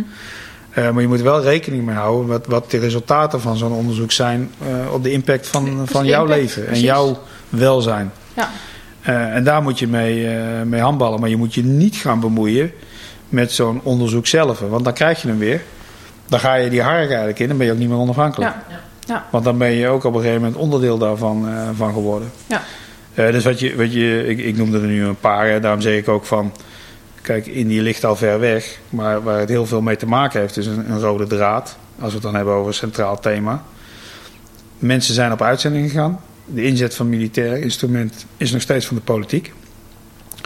Als er dan jaren later of heel kort daarna ineens een negatieve berichtgeving overkomt, eh, dat kan zijn omdat er eh, nevenschades ontstaan, burgerslachtoffers, et cetera, et cetera. Dan daalt dat in de media al heel gauw neer op die veteraan. Mhm. Ja. Eh, maar niet op degene die er verantwoordelijk voor is. Ja. En dat is wat, wat je dus merkt, dat die veteranen daarop aangesproken gaan, gaan worden. Zo voelen ze zich het sowieso. Mhm. Want dan zie je ook wel de, dus de kracht van een stuk collectief. Hè? Want het is ook zo, ook al heeft iemand geen buitensporigheden of wat dan ook gezien, dat je wel merkt, als je een van ons in het beklaagde bankje zet, zet je ons allemaal in het Mhm. beklaagde bankje. Dus er zit ook een, een soort samenhorigheid en collectief in, wat je ook niet moet onderschatten. Ja. En dat is nu wat, wat best wel, eh, ja, waar je ziet dat een punt van verbetering is, dat je natuurlijk ook na aanleiding van het onderzoek ook zag dat de politiek ook de verantwoordelijkheid op zich neemt. Alleen je merkt dat de emoties dan toch zo hoog zijn dat men dat niet helemaal registreert. Ja, dat is ook moeilijk. Ja, het Ja. is- ik, ik merk het in mijn eigen familie ook hoor, want eh, mijn vader was ook Indië-veteraan. en dan eh, had ik na de persconferentie met Rutte een, een, een gesprek met haar. En dan was ze helemaal eh, ja, toch wel geëmotioneerd over dat er weer excuses aan Indonesië werden gegeven en niet aan de veteranen. Ik zeg, ja, maar mam, hij bood ook excuses aan aan de veteranen. Hij bood ook excuses aan aan de Indische en de Molukse gemeenschap, et cetera, et cetera. heeft hij gedaan. Maar dan ga je, dan ga je weer naar de media. Als jij de eerste persconferentie, het eerste zes uur journaal is nog 100%. Maar gedurende de avond, knip, knip, Ja. en soms nog een keer. eh, dus ik zat naar de latere journaals te kijken. En dan zie je inderdaad alleen maar dat de excuses aangesproken worden. Ja, dan wordt de boodschap anders. Ja. En dat merkte hij dus ook bij zo'n bijeenkomst. eh, en, dat- en dat geldt voor, voor Dutchbed 3. eh, en dan merkte dat met de mariniers die destijds bij die bevrijdingsactie in 77 eh, betrokken zijn geweest, precies hetzelfde. Ja, hun beeld wordt geformeerd op wat op hen afkomt en wat hun verteld wordt. Zonder dat ze echt alles tot zich hebben kunnen nemen. Ja. En dan, dan merk je gewoon dat er af en toe gewoon behoefte is om daar gewoon even inderdaad zo'n vrijplaats te creëren. Jongens, dit is, wat, dit is mijn beeld, dit is wat er gebeurd is, eh, wat is jullie beeld? Dan komen de emoties eh, erover los en eh, even later drink je gezellig een biertje met elkaar en dan is iedereen weer eh, even gerustgesteld. Ze vinden het top. Je merkt ook gewoon, ze, moet, ze, ze hebben behoefte om even hun verhaal te Mhm. vertellen. Ja. Ja. En dat merkte je duidelijk met die laatste bijeenkomsten ook. Eh NIMA ging het presenteren en hij had nog geen A gezegd. Op boep, de hele zaal eh, begint al. En, en dan zie je ook een veteraan opstaan en die, gaat, die zegt: Ik wil graag een verklaring afleggen. Nou, ik geef je de gelegenheid, keurig voorbereid. En ik dacht bij mezelf: wat hij daar voorleest, is eigenlijk eh, ja, toch een. het lijkt bijna een soort management samenvatting van de slotconclusies, weet je wel. Ja. Dus ik dacht van, maar toch is het gevoel dat zijn beleving niet is meegenomen in het Ja. onderzoek. Ja. En als je ze maar het platform geeft om dat even hun, hun hart te luchten en gewoon te zeggen: van, joh, als je het verhaal vertelt, moet je ook het hele verhaal vertellen. Dan merk je ook, dan kunnen ze het ene moment heel hoog in de emotie zitten. En even later is het gewoon een rustig tweegesprek, ook met de onderzoekers. eh, dat ze gewoon even hun lucht gehaald hebben. Ja. En, en- of een hart gelucht hebben. En dat is, ja, dat, dat klinkt makkelijk. En misschien de volgende dag als ze thuis wakker worden, dan denken ze ook even van, potverdorie. Wat, eh, wat overkomt ons of ze worden er weer mee geconfronteerd. Maar het belangrijke punt is dat ik wel merk dat nu het, het gerealiseerd wordt, ook aan de kant van de politiek. Wij nemen het besluit en wij zijn daar verantwoordelijk voor. En dat is overigens niet alleen de regering. De Tweede Kamer speelt daar natuurlijk net zo goed een rol in. Ja. En dat is ook wel lastig, hè? want daar kom je ook al vaak toch in, in, in de electorale zaken die dan spelen. En hoe gaan wij als oppositiespartijen tegen, de, tegen het kabinet in, in debat. En soms, eh, maar goed, dat hoeft niet alleen over het onderwerp defensie of veteranen te zijn. Dat, dat zie je nou helemaal in ons systeem eh, Ja, zoals we het in Nederland kennen. Ja, ja. ja, dat staat ook nog op ons lijstje om het daar eens over te hebben. Ja. Met de vaste Kamercommissie. Nou ja, kijk, wat, wat ik als de jaarrapportage die ik maak, dan kom ik ook bij de vaste Kamercommissie. Daar hebben we het hier ook wel eens over. Hè. Dat is van, het moet ook natuurlijk niet zo zijn dat de jaarrapportage de munitiehouders van de vaste Kamercommissie vult om daarna de bewindslieden het vuur aan de schenen te leggen. Daar, daar doen we het ook niet voor. Hè. Nee, precies. Dan wordt het ineens onderdeel van het spel. Terwijl Ja. het dan de essentie eh, verliest waar Precies. het eigenlijk om gaat. Ja. Ja. En dat, dat is natuurlijk, dat zie je nu, nu we leven in deze tijd. Met alles wat er in Oekraïne gebeurt. Eh dan zie je ook op ons afkomen natuurlijk dat een hoop eh, politieke partijen ineens roepen: defensie is belangrijk. Ja. Ja. Op vrijdag iets uitzetten is makkelijk, maar op maandag weer aankrijgen, en zeker na, na vijf of tien jaar of langer, dat is even een andere koek. Ja, ja de- de- daar, ook daar gaan dan weer een aantal jaren overheen. Ja. Absoluut. Dus dat wordt ook, ook wel uitdaging. En ik had het in, in de jaarrapportage over 21 nog zo beschreven als, als wij eh, dat extra budget krijgen van eh, toen gloorde nog 3 plus wat miljard euro. En wij houden bijvoorbeeld eh, onze huidige, huidige procesgang en procedures vast. Dan wens ik iedereen veel succes om het geld op te maken. Ja. Dan, moet, dan moet je wat, wat uithalen. Maar nu is het van dat mensen denken: ik geef jou een zak met geld en volgende week staat die capaciteit er weer die ik de afgelopen 20 jaar heb afgebroken. Of 20 jaar geleden heb afgebroken. Ja. Nee, daar hebben we inmiddels ook een eh, aflevering over eh, gewijd. Hè? De macht van de financiën. Uh, ja, dat is natuurlijk wel de grote wens. Hè? Meer geld, meer geld. Maar we moeten natuurlijk wel reëel blijven kijken. Hè? Dat is misschien toch nog steeds uh, waar u het natuurlijk in het begin al over had. Hè? We hebben natuurlijk... Ehm, misschien zijn we nog steeds te groot voor ons financiële jasje. ja, je kan het financiële jasje nog groter maken. Maar dan ja. hebben we niet meer de capaciteit om het natuurlijk ook allemaal even snel je moet, Je moet het kunnen absorberen. Ik gebruik het vaak, het, de beeldspraak van... Je zit drie weken op Robinson Eiland. Ja. Je hebt witte rijst en gebakken bananenschijfjes gegeten. En net voor het moment van de samensmelting krijg je het kerstbuffet. Ja. Jouw hoofd zegt, ik wil eten. Ik eet alles op. Maar jouw darmen kunnen het niet hebben. Nee. Nee. Uh, dus, dus, je voelt het meteen. Je voelt het meteen, ja. Je merkt dat je maag toch wat gekrompen is. Ja. en, dat, uh, dat, en dat is wat je natuurlijk krijgt. Hè. Dat, dan moet ja. zo'n en, en lui uh, zijn natuurlijk ook dan verrast. Ja. Hey, ik krijg wat ik gevraagd heb. Ja, we moeten eens Oeps. omdenken. Dat zagen we natuurlijk een aantal jaar geleden. Hè? Dat we ineens het, tegen, met het geld loopt tegen de, op tegen de plinten. En dat was niet zo. nee, maar goed. We konden het gewoon vanwege de processen, de procedures, konden we het niet kwijt. Nee. Maar de, de behoeftes en het geld wat daarvoor nodig was, die lag wel degelijk. En dat was natuurlijk, wat ik net zei, dat kantelmoment. Dat je merkte eind 2020 dat we er wel aan gewend waren en dat we het een plekje hadden kunnen geven. En toen kwamen we erachter dat er eigenlijk toch nog te weinig geld is om in stand te houden. Wat we allemaal hadden rondrijden, vliegen en varen. Ja, absoluut. absoluut. Ja. Dus dat, uh, nee, dus, dus dan moet, je kunt niet zomaar zeggen van goh ik heb 10, 20 jaar de organisatie afgebroken. Uh, en, en het staat gewoon weer als ik op mijn fluit blaas en een zak geld uh, ja, kijk eens wat over het schuttingje geef. Ja. En, dat, en dat merk je, ja, nogmaals, daar is Defensie niet uniek in hoor. Ik, ik zie dat natuurlijk ook bij andere uh, departementen of andere dossiers zie je dat ook gebeuren. Ja, ja. nou dat denk ik ook. Ja, we hebben het natuurlijk gehad over die, uh, eigenlijk die vier punten hè, die ook uit, het, uh, uit het, de jaarrapportage komen. Nou is er ook ieder jaar een themaonderzoek.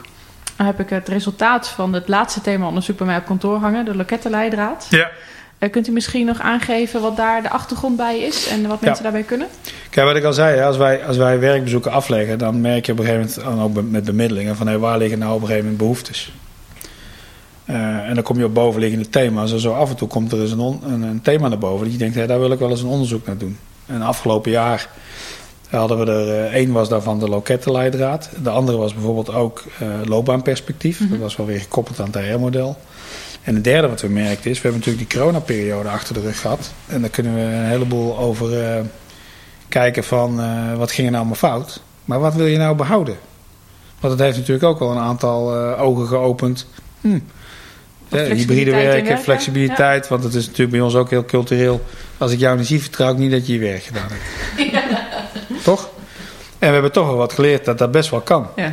Je hebt ook hele positieve dingen gezien. Luid denken, dat is, dat is mooi. Mijn lijnmanager is er niet. Ik heb nu echt de verantwoordelijkheid uh, op mijn werkplek. Dus mensen hadden ook qua arbeidssatisfactie... Uh, zaten er best wel wat pluspunten bij. Maar mm bij die lokettenleidraad, wat ik merkte is... We hebben heel gauw de neiging er, er, duikt een probleem op. Dat kan ook via de krant komen. Of dat, dat, er popt iets op in de krant.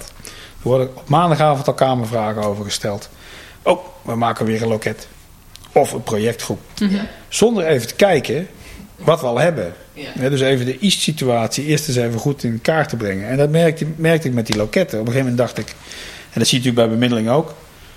Uh, iemand gaat op een gegeven moment eens kijken van... Goh, ik heb probleem A, waar kan ik terecht? Ja. En dan komt, dan komt best wel eens uit dat je ineens denkt... hé, hey, verdorie, ik heb hier drie loketten voor. of uh, als mensen gaan bellen...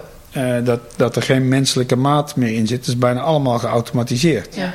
Uh, je belt, toets 1 voor dit, toets 2 voor dat, toets 3 voor dat. En je denkt, ja, mijn probleem is eigenlijk een vleugje van 2 in combi met toets 4. Ja. Achter die toetsen zitten mensen die stinkend hun best doen, maar wel in een zuiltje. Ja. En niet uh, cross. En toen hebben we op een gegeven moment bedacht, weet je wat, we gaan eens even kijken welke loketten wij zo nou allemaal wel eens uh, horen tijdens onze werkbezoeken of bij die bemiddelingen. En we nodigen ze hier uit op de Zwaluwberg en we gaan een aantal casussen is, uh, is, is doorlopen. En ik meen dat we ergens iets van 20 of 25 uh, verschillende instanties hier hadden. En dan ga je gewoon, gewoon eens een casus lopen. Soldaat X komt met dit probleem. Wie, wie voelt zich aangesproken? Nou, dan zie je misschien drie handjes. Ja. Hey, dat, is, dat is gek. Praten jullie met elkaar? Ken, weten jullie überhaupt van elkaar dat jullie bestaan? Ja. Soms wel, soms niet. Maar je hebt natuurlijk ook wel eens casus, je raadt het al.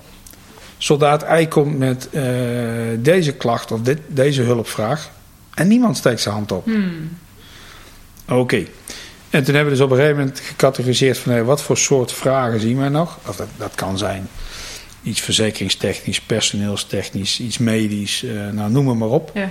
Eh, of puur gekoppeld aan eh, iets wat met de infrastructuur te maken heeft. eh, of het functietoewijzingsproces, noem maar op. Dat maak je eerste kolom en dan gewoon eens even kijken van welke loketten zijn dan de primaire aanspreekpunten. Kijk, veel zie ook wel eens een neiging die zeggen nee, we moeten een rode knop hebben en één loket. Mhm. Kijk, voor de, voor de mensen is dat misschien wel makkelijk, want het gaat er even om hoe wij dat achter die schutting dan georganiseerd hebben. Ja. Maar je kunt je ook voorstellen dat mensen die zijn al jarenlang gewend om via die route te Mhm. werken, dat moet je niet verstoren. Nee. En je merkt ook door, dat komt ook wel deels door automatisering, dat je soms echt al letterlijk tussen wal-schipfase hebt. Ja. Eh, en dat hebben we dus in kaart gebracht om toch een soort stroomschema te maken. Het grappige is nu, ja, eigenlijk is het niet grappig, het is eigenlijk bloedserieus, dat dan, dan publiceer je zo'n lokettenleidraad en dan zeg je gelijk van, hé, hey, dit is natuurlijk nog niet het, eh, het, het voltallig plaatje. Dit is eventjes wat we nu hebben opgehaald dit jaar. Hier gaan we even mee werken. Heeft u eh, verbeteringen, adviezen, et cetera? Of zegt u van, hé, hey, in mijn beleving gaat het heel anders. Oh, u bent mij vergeten. Eh, dan werken we hem bij. Mhm. Maar het grappige was dat, dat soms vanuit eh, loketten, niet nader te noemen, kwam er een commentaar: dit klopt niet wat daar staat. Dan moet jij misschien eens even met jouw baas gaan praten. dus wat je ook merkt, dus het is niet alleen die horizontale, maar ook die verticale precies. Communicatie. Dat ja. lui in hun eigen loket niet altijd alles eenduidig hadden ingericht. Dus laat staan als iemand een probleem heeft, Ja. hoe verwacht die gaat, want die ziet er echt letterlijk door de bomen en het bos niet. Ja, het is een, een lokettenoerwoud.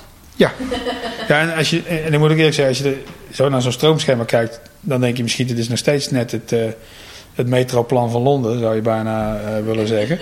Maar daar, als je er helemaal aan gewend bent, Ja. kom je er ook wel uit. En voor alles is iets. Ja, maar het is, en het is ook nog niet, het is ook iets in ontwikkeling. Dus we hebben Mhm. ook gezegd, de- deze leggen we nu neer. Dan ga je gewoon kijken van, hey, hoe werkt dat? Want ook hier geldt, we kunnen erop blijven zabbelen en, en kneuien totdat het 100% is, maar dan ben je te laat. Ja. Je moet ergens toch proefondervindelijk voorwaarts gaan en zeggen: Oké, dit is de plaat waaruit we nu werken.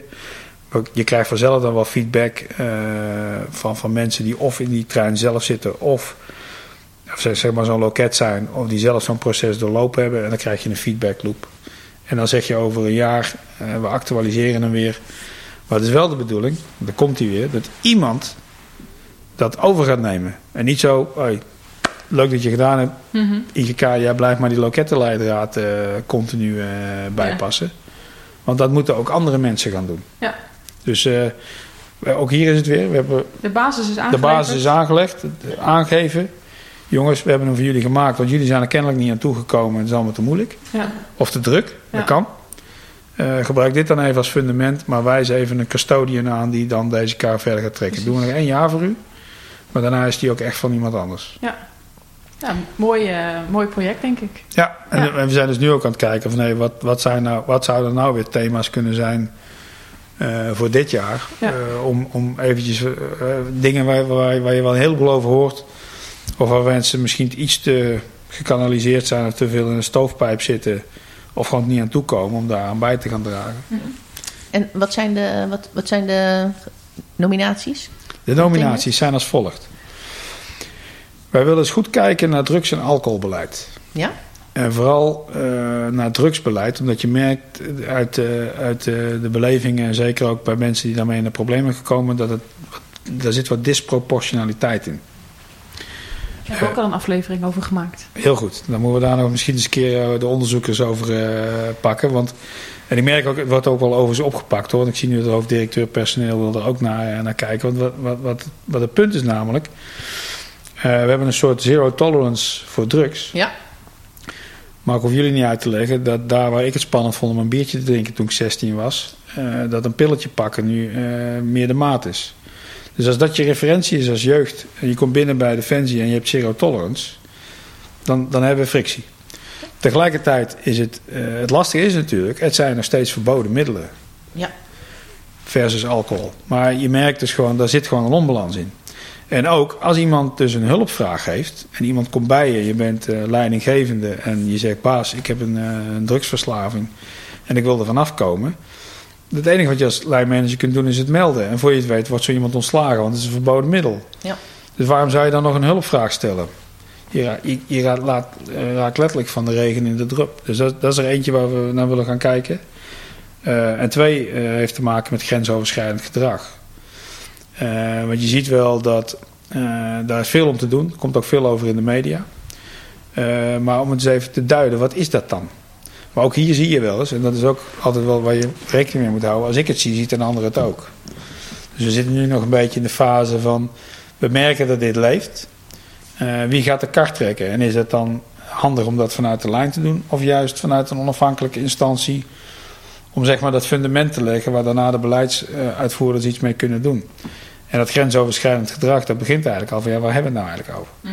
ja. Zit ook weer gekoppeld aan diversiteit en inclusiviteit en, en, en, en, en natuurlijk wel de tumult wat regelmatig is ontstaan over eh, vrouwen in een masculine organisatie, et cetera, et cetera.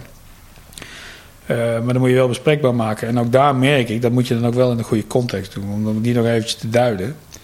Eh, toen op een gegeven moment wat ophef was ontstaan, eh, kwam ik in Oorschot en ik werd aangesproken door een aantal dames die zeiden van, eh, ja, nu worden we vanmiddag in de kantine geroepen met z'n allen, alle vrouwen van de Ja, precies. Ja. En dat moet je niet doen. Ik zei, ja, dat spreken vrij geprochen, want dat begrijp ik ook. Ja. ja. Dit zijn Dus onderwerpen Het is die... ons je- probleem. ja, het is een organiek probleem. Dus da- als je dat wil, wil aankaarten, dan moet je het ook doen met de mannen en vrouwen bij elkaar. Ja. Maar diversiteit is meer dan alleen maar geslacht. Ja.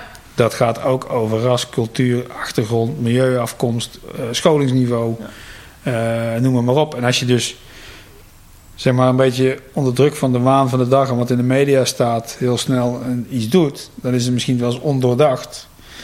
En is het effect op de werkvloer heel anders. Absoluut. En dat merk je dan. Want dan kun je wel zeggen, eh, ik noem maar wat, hè, eh 30% streefcijfers vrouwen. Oh, ja, maar Ja. wel. Ik vind, ja, dan, dan is dat nou wel zo handig. Eh, Als ik het aan de vrouwen vraag, hoor ik, nee, dat is niet zo handig. Dus waarom zou je het dan doen? En natuurlijk, er zit wel een kern in dat we daar, daar, daar een balans in moeten vinden. Maar er is meer dan alleen maar verhouding man-vrouw in het onderwerp diversiteit. En eh, men, men beschuldigt ons nog vaak, eh, komen we bij de marine uit, dan zeggen ze, ja, jullie hebben weinig eh vlagofficieren. Ja jongens, dat klopt. Ik ben van het laatste mannenjaar. Mijn jongere tweede jaar is Jeannette Morang. Ja. En die is, die is commandeur. Dus we liggen op schema. Ja. Ik zeg waar je op moet focussen is niet zozeer hoe werf ik meer vrouwen, maar hoe behoud ik ze. Ja. En dat is niet alleen een verantwoordelijkheid van Defensie, maar ook wat er achter de deur bij de mensen thuis gebeurt. Zeker. Want als daar een hele traditionele verhouding man-vrouw is, daar kun je als Defensie wel iets van vinden, maar daar ga jij niet over. Maar hoe ga je nou eh, de vrouwen die eh, be- behouden, zodat zij ook als ze in die fase komen dat ze zich willen ontwikkelen, huisje, boompje, beestje, noem maar op.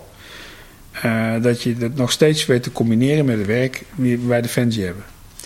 En dan kom ik weer terug op dat andere thema HR-model. Als jij een levensfase bewust personeelssystematiek optuigt. Maar dat geldt ook niet alleen voor de vrouwen. Nee, precies. Dat geldt ook net voor de mannen. Want de man wil ook studeren. En misschien wil de man wel een papadag. Juist. En voor de kinderen zorgen. En eh, is, de, is de vrouw de hoofdkosteninwoner of gelijk, weet ik het. Ja. Eh, dus je moet niet te snel een sticker opplakken of een stempel opdrukken van dit is man, vrouw, diversiteit. Nee, dat is, dat is iets wat, wat gewoon veel breder gaat. Het geldt voor iedereen. Ja. Het geldt voor iedereen. En dan, dan kiest de persoon er wel voor wat bij zijn situatie, zijn of haar situatie, eh, het beste past. Absoluut hoor. Ja. Kijk, en, en, en je- laten we je ook wijzen, we hebben wat ik straks al zei. Als men roept, dit is een aandachtspunt, dan komen vaak de slechte voorbeelden naar boven waar het niet geregeld is. Juist. Maar er zijn ook genoeg voorbeelden waar het wel goed geregeld is. En waar wel, zeg maar, maatwerk geleverd is en dat het ook mogelijk is. Maar gebruik die dan ook. Ja. En dat is eh, wat ik natuurlijk in verslagen ook zie. Als ik een werkbezoek heb afgelegd, dan, dan stuur ik die verslagen niet alleen naar de defensieonderdeel wat ik bezocht heb, maar ook in afschrift van alle anderen. Want wat je natuurlijk wel eens merkt, hé, hey, verdomd, ik zie daar een probleem en dat heb ik ook. Zal ik eens eventjes iets gezamenlijks gaan doen? Of Ik hoor dat ze hier eh, in de categorie wat gaat er wel goed een oplossing hebben, maar bij mij is het nog een probleem. Ja. Ik ga even bellen met mijn collega, hoe heb jij dat aangepakt? Ik ben even de steiger overgestoken om, eh, om eens te kijken wat er, eh, of naar een andere kazerne of naar een andere eenheid geweest, hoe zij dat hebben op, aangepakt, hoe ze dat hebben opgelost, om die kruisbestuiving te hebben. Ja, ja. Ja, ja, weet je, de rode draad die ik een beetje merk, eh, is dat het draait allemaal om communiceren. We Absoluut. moeten gewoon met elkaar, eh, want er is zoveel mogelijk binnen onze organisatie. Eh, ik wil niet zeggen dat, ik wil bijna zeggen dat alles is mogelijk. Maar we weten het misschien niet altijd, maar we moeten het er gewoon he- Nee. over hebben. Zeg Klopt. wat je graag wil, zeg wat bij jou past. En misschien is er wel een loket hè? Ja, Waar, je, waar je terecht kan en eh, nou, de- of eh, inderdaad iemand met een, an- met een soort gelijke ervaring eh, die al een oplossing heeft. Ja, nou, en dit, en dit is dus één, van- één zo'n loket. Maar ik merk het ook wel dat veel militairen of defensiepersoneel weten te vinden wat niet klopt. Maar omdat ze zelf nooit geconfronteerd zijn met dan wanneer defensie er wel goed is. Ja. Ik sprak vorige week nog een collega. Die heeft een, eh, een hersenbloeding gehad. En hij zegt, ik ben blij dat ik bij defensie werk. Ja. Want als ik kijk naar hoe ik ben opgevangen, het traject wat gelopen is, revalidatie, et cetera, et cetera. En hoeveel vangnetten we hebben. Maar ja, als, je, als je gezond blijft en gewoon je werk doet, dan kom je daar niet achter. Nee, En je mag ook hopen dat je niet zo'n vangnet nodig hebt. ja, precies. Maar dat, dat maakt ons wel eens blind voor de dingen die wel goed geregeld zijn bij ons, maar waar je niet gewoon niet mee in aanmerking bent gekomen. Nee, nee, of meer als vanzelfsprekend gaat zien. Ja, Ja, nee, absoluut hoor. maar het is Nederlanders, hè? Daarom.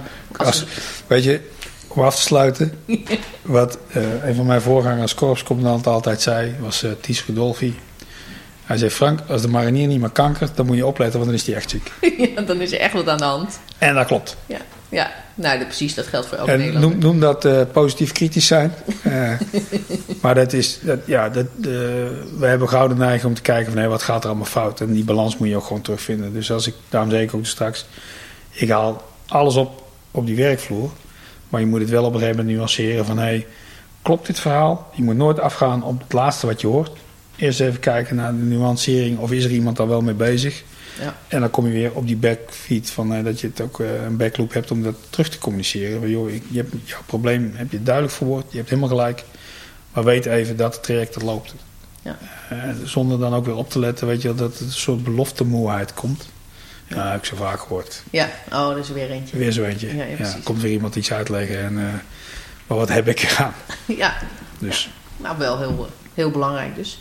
Ehm, generaal, wij willen u ontzettend bedanken jullie ook. voor eh, deze podcast. Tijd ging snel. Hè? Ja, het gaat altijd snel. Er valt een hoop te vertellen. Ja, nou, absoluut, maar zeer interessant. Dus eh, Ja, dank u wel. oké. jullie ook bedankt. Nou, heerlijk was dat die vrijplaats. Absoluut. Ja, een soort fruitmand. Ja, ja, nou ja, nou. ik Oh nee, vond het de hele. Defensie is Ik wou natuurlijk zeggen, een de, fruitmand. de hele Defensie als Ja, maar fruitmand. het voelde daar ook als een fruitmand. fruitmand. en we mochten nog even blijven lunchen, dus vandaar. Ja, dat sowieso. Maar, Maar, eh, fruitmand is natuurlijk leuk. Een paar ja. rotte appels erbij. Heb je altijd? Oh, nou niet daar. Niet nee, nee, nee. maar zeker eh, niet. in het algemeen eh, heb je dat altijd natuurlijk wel. Ja. Dan moet je ook dan weer wat mee natuurlijk. Ja. Maar ehm, nee, het was natuurlijk sowieso, eh, is het natuurlijk altijd leuk om eh, bij de Zwaluweberg langs te gaan. Ja. Dat is nooit een straf. Nee, dat is het zeker niet. En zeker niet als je mag blijven eten. Zo. Ja. Dat was wel even een verrassing. Nou, dat was Hadden we zeker. niet op gerekend. Nee, zij ook niet. Nee. Dus dat, dat was wel heel leuk. Voel je toch enigszins Beetje opgelaten? gênant. Ja, dat wel. Maar ja, nee. goed, als de generaal zegt, blijven jullie gezellig mee eten? Ja. Dan zeg je geen nee. Nee.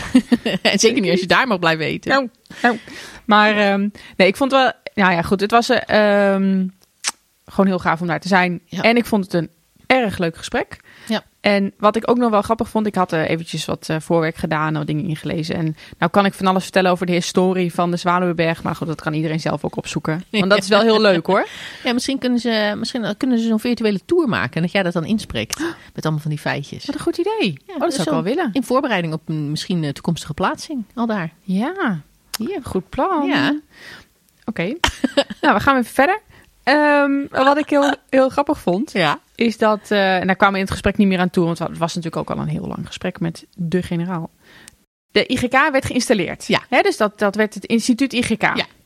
Eh, de, en de chef van de generale staf, die bracht op een gegeven moment, eh, dat was in 1946, die bracht alle commandanten van, dat ging dan over de landmachteenheden, op de hoogte van de bevoegdheden van de inspecteur-generaal. Ja. En de tot de staf behorende officieren van de IGK, die werden dus gemachtigd Ja. om zonder vooraankondiging gewoon eigenlijk overal te komen. Te binnen wandelen. Ja, en ehm, ik denk misschien, ik denk IGK zelf waarschijnlijk ook. Ja. Maar in ieder geval, ehm, hè, ze konden dus eh, ook oefeningen bijwonen. Ze konden gewoon ehm, nou ja, verschijnen en die moesten gewoon welkom worden geheten. Ja. Ehm, maar daar vond men natuurlijk ook wat van. dus en dat ja, vind ik wel heel grappig. Dat eh nou, ondervo- ondervond wat weerstand. Want de tot die staf behorende officieren kregen het etiket van spionnen opgeplakt. Oh ja, ja, ja, het functioneren van de commandanten kwamen doorlichten. Ja, Heel mooi. ja, ja, maar dat is het wantrouwen, hè, wat er dan Ja, is. echt. Ja. Ja. Hoezo kom je kijken? Hoezo Ja. kom je nu? Ja, Ja, wat kom jij kom je vinden van wat ik doe hier? juist. Dat vind ik wel heel grappig. Ja. Eh, ik denk dat dat eh, tegenwoordig niet meer zo wordt gevoeld. Nee, Eh. dat denk ik niet. Ik denk nu meer dat het een leuk is dat hij langskomt. En dat het kansen biedt om eh, dingen bespreekbaar te maken die misschien in de lijn wel helemaal niet bespreekbaar zijn. Of moeilijk bespreekbaar zijn. Ja. Eh, en ik Ja, en ik- denk dat je dat bloot kan geven. Precies. Dat is En, fijn. en het is denk ik goed om een instituut te hebben of een, iemand te hebben Ja. die natuurlijk een eigen staf ook heeft. Hè, want iedere krijgsmachtdeel heeft dus ook iemand vertegenwoordigd binnen de staf van de IGK. Ja. Ehm, en dan, eh, dus, maar uiteindelijk vertegenwoordigt in die persoon IGK, die eigenlijk een onafhankelijke partij is. Iemand die even als derde mee kan kijken. Of waar je inderdaad, en nou zijn we natuurlijk eh, deze podcast begonnen, eh, deze aflevering met een beetje het vader-moeder Ja. eh, punt. Hè, de- als ik het van de niet krijg, dan probeer ik het bij de ander. Maar dat is natuurlijk een beetje de negatieve kant van het verhaal. Maar aan Zeker. de andere kant, dat je iemand hebt die, die misschien... waar je in ieder geval je ei kwijt kan. Ja. Waar je je verhaal kan doen. Ja. En als dingen echt niet lopen... We hebben natuurlijk ook zo'n op een gegeven moment die Kafka-knop gekregen en zo. Hè? Als dingen echt niet... eh, als je er niet doorheen komt, hè, dan eh, hebben we daar ook een loket voor. Ja. Volgens mij staat hier ook vastgelopen problemen. Bijvoorbeeld met uitrusting, vastgoedmaterialen, ICT. Daar hebben we het interventieteam Defensie voor. Ja, ja, die is daar op een gegeven moment achter gaan zitten. Hè? Want we hadden, die, we hadden de Kafka-knop Ja. inderdaad. Maar als je die dan... Er gebeurde niks. Het, nee, er zat niemand achter de Kafka-knop. Nou, inmiddels zit daar een interventieteam. Ja, ja, ja. Dus dat, dat hebben we allemaal wel. Ja. Alleen, ik denk nog steeds die IGK, een beetje vanuit het idee ombudsman-achtig. eh, iemand die de organisatie heel goed kent. Gewoon e- een persoon, Ja. ehm, persoonlijkheid, Ja. eh, die nou ja, iets kan betekenen ook. ja. En die nou, dan- dingen bespreekbaar maakt. Ja, En exact. dingen weer in gang kan zetten. Ja. Door weer even te kijken, oké, waar zijn we nou eigenlijk mee bezig? Ja. Waarom is het zo moeizaam? Hm. Hè, waarom doen we nu zo lastig hierover? Wat, is, wat, is, wat zit er tegen? Nou, en als dan Ja. zo'n gesprek alleen door het erover te hebben, zie je al vaak Precies. dat er eigenlijk niks aan de hand is. Ja, maar ook, ik denk op de lange lijn, die gaat natuurlijk bij al die eenheden langs. En bijvoorbeeld zo'n interventieteam, die krijgt mogelijk klachten of die krijgt punten. Zeker. Eh, dus daar komen de mensen waar iets, eh, die iets ondervinden wat niet goed gaat. Maar de IGK die gaat actief, die zoekt zelf uit waar die langs gaat. Ja. En die maakt een, een mix van alle soorten eenheden en van alle krijgsmachtdelen. Ja. En die ziet eigenlijk een doorsnede van de organisatie. Ja. Hoort daar alle verhalen aan. En destilleert daar dan ook weer punten uit, thema's uit. Ja. Waar die dan een, nou ja, een, een, ehm, een themaonderzoek bijvoorbeeld naar kan doen. Waar die dan met die dwarsdoorsnede eigenlijk een, ehm, ja, Hij krijgt gewoon het beste beeld. ja, En hij, hij ziet dat het overal speelt. Het is niet alleen een specifiek iets. precies. En heeft dus gewoon een aanleiding waarop hij zijn thema's baseert. Exact, en dat is natuurlijk gewoon goed. Dat is wel sterk. Ja. Ja, ja. Ja. ja. en ook bijvoorbeeld die, voor de veteranen, wat hij ook benoemde, hè, die alleen al het bieden van die vrijplaats. Ja. Ik zei het natuurlijk net wat gekscherend, maar hè, dat we bij de vrijplaats waren, dat het er zo, hè, het is, zit daar natuurlijk ook heel fijn. Ja. Maar ehm, eh, dat, dat je voor die groep mensen, dat je een plek hebt waar zij Gehoord verhaal- worden. Ja, een Ja. verhaal kwijt kunnen. Ja, absoluut. En, ehm, dat is gewoon heel belangrijk. Ja. ja. Maar zou ik ook nog wel meer over willen weten?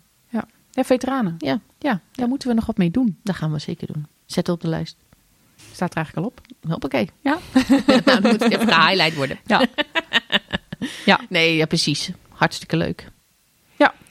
Dus, moeten we nog even afsluiten met onze vooroordeel? Als ik mijn zin niet krijg, bel ik de IGK. Wat zou jij doen? Of pak jij de lokettenleidraad?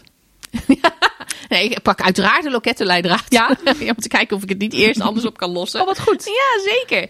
Zeker. Maar ik, hè, inderdaad, wat je zei, je zegt van, we begonnen natuurlijk negatief, hè, het uitspelen van, en dus bel ik de IGK. Mhm. Eh, ja, kun je altijd doen. Maar je weet dat, je, dat de IGK je dan natuurlijk verwijst naar de lokettenleidraad. En je helpt. Hè. Ik vond het ook wel leuk hoe hij dat uitlegt, hoe die he- hele lokettenleidraad natuurlijk tot stand gekomen Ja. is. Maar ehm, ik ben het wel eens dat het natuurlijk super positief is. We, waren, zeiden natuurlijk ook aan, aan het begin, hè, we hebben allebei bij de afdeling integratie gewerkt van stafklas. Was niet het leukste klusje om de antwoordnota te schrijven op de brieven van de IGK. Uh, nee, dat is het niet, maar het is wel noodzakelijk. Ja. Het is wel uh, een heel belangrijk punt waar we Ja. iets mee, uh, Ja, en absoluut. moeten en kunnen in onze Ja, en organisatie. zeker als je daar dus iets uit kan destilleren waarvan je zegt van nou, maar hier moeten we iets mee. Ja. Dit komt hier naar boven. En hey, is dat nou nog steeds niet geregeld? Ja, maar Want- het is ook een trend voor de, voor de opkoos zelf, hè, wat daar natuurlijk uitkomt. Je ziet natuurlijk, eh, doordat je ook meekijkt bij anderen, van hé, hey, het is niet mijn probleem, het is, eh, het is veel breder. Ja, ook. Eh, weet je, je- Ja. maar je soms zou er meer mee kunnen. Eh, weet je bijvoorbeeld op, in, op het Utrechtse niveau Ja. niet dat dan denk je het is al lang geregeld. Ja. Want we hebben iets in de lijn gezet en we hebben het opgelost. Ja. Maar dan blijkt dus tijdens zo'n werkbezoek dat het tot de, helemaal niet door. Doorgecijpeld is tot de werkvloer. Precies. Nee. En dan is dat ook een heel goed signaal. Wat goed is Exact. om terug te krijgen. Ja. Want daar gaat dus iets niet goed. Ja, ergens blijft het in de lijn hangen. Ja. Dus daar kun je dan weer eh, op acteren. En dat kan je dan nog gewoon oplossen. Precies. Ja. ja. Dus er zit absoluut wel een voordeel aan. Ja, dat denk ik ook. Het is een goed iets. Nou, Ja, we zijn er denk ik. dat denk ik ook. Dat is weer een hele aflevering. Dat is het Ik zeker. hoop dat jullie allemaal nog luisteren. vast wel, vast wel. Maar niet lang meer, want eh, we stoppen er weer mee voor deze keer. En dan eh, zeggen we tot de volgende keer. Tot de volgende keer.